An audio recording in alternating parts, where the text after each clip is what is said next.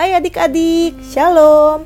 Giliran Kak Flori yang ngebawain renungan harian audio cerdas berpikir, edisi kisah-kisah dan tokoh-tokoh dalam Alkitab.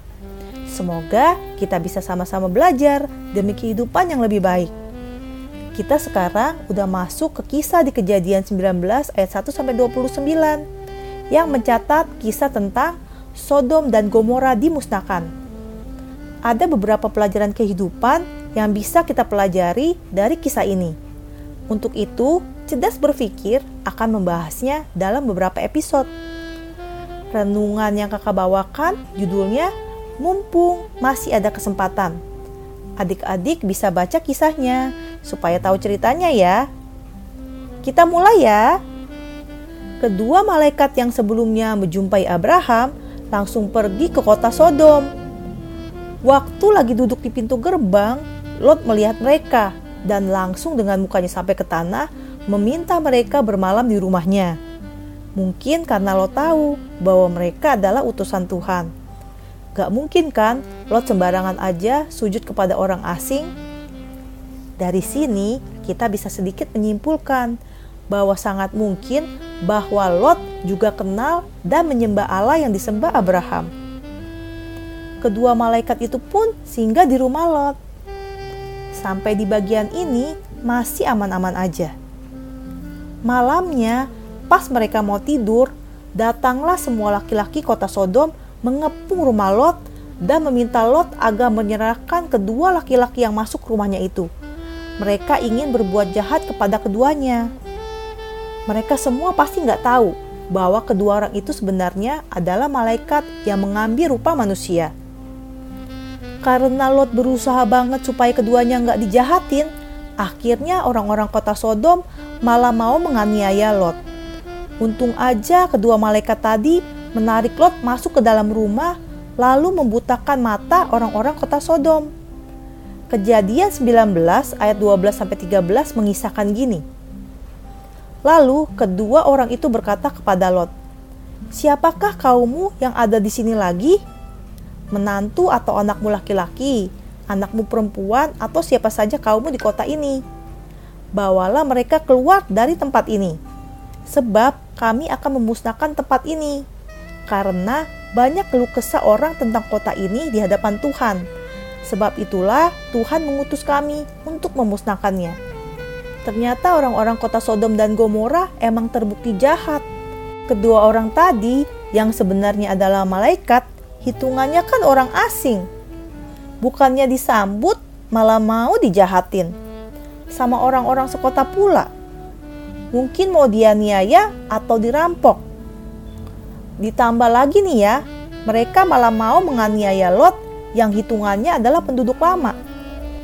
Dan kemungkinan Lot punya jabatan di kota itu karena dia duduk di pintu gerbang. Di masa itu dan beberapa masa setelahnya, para pejabat kota biasanya duduk di pintu gerbang. Tuh kan, bahkan demi bisa ngejahatin kedua orang yang adalah malaikat tadi, mereka malah mau menganiaya Lot. Jahat banget kan? Hmm, kalian masih ingat tentang Abraham yang meminta supaya Sodom dan Gomora gak dimusnahkan kan? Waktu itu Tuhan bilang gini, dalam kejadian 18 ayat 21.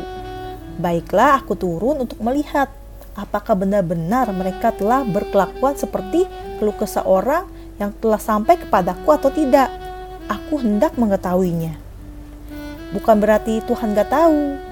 Mungkin Tuhan mau kasih kesempatan kepada mereka dengan cara mengutus kedua malaikatnya. Dan ternyata kejahatan mereka terbukti.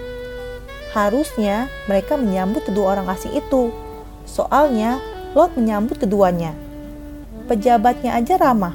Masa orang-orang sekota malah jahat kayak gitu sih? Seandainya mereka menyambut kedua malaikat tersebut, pasti kota Sodom dan Gomora nggak dimusnahkan. Tapi sayangnya mereka gagal mempergunakan kesempatan tersebut dan malah tetap berbuat jahat. Hari ini kita belajar hal berharga nih. Setiap saat dalam hidup kita adalah kesempatan. Kesempatan untuk melakukan hal baik, apa pun itu bukan malah sebaliknya. Mungkin saat ini kita nggak memetik buah dari apa yang kita lakukan, entah itu baik atau nggak baik. Tapi kita nggak tahu apa yang terjadi di masa depan kan? Kita harus ingat nih, apa yang kita tabur kelak akan kita tuai. Apa yang kita tanam kelak akan kita petik. So, yuk kita hati-hati dalam bersikap, berkata, dan bertindak. Mumpung masih ada kesempatan. Yuk kita berdoa. Benar Tuhan, hidup yang kami jalani hari ini adalah kesempatan yang Tuhan berikan kepada kami. Melalui renungan harian audio cerdas berpikir hari ini, kami belajar dan diingatkan kembali untuk menggunakan kesempatan yang sudah Engkau berikan dengan baik, dengan melakukan hal-hal yang baik. Karena apa yang kami tabur, itulah yang akan kami petik nantinya. Tuhan Yesus tolong kami untuk melakukannya, karena kami tidak mau kesempatan itu kami sia-siakan. Terima kasih Tuhan untuk kebaikan-Mu dalam hidup kami. Di dalam nama Tuhan Yesus yang sudah memberikan kesempatan kepada kami, kami berdoa dan mengucap syukur. Amin. Oke, tetap sehat, tetap semangat, dan tetap jadi berkat. Jangan lupa bahagia ya. Tuhan Yesus memberkati. Dadah.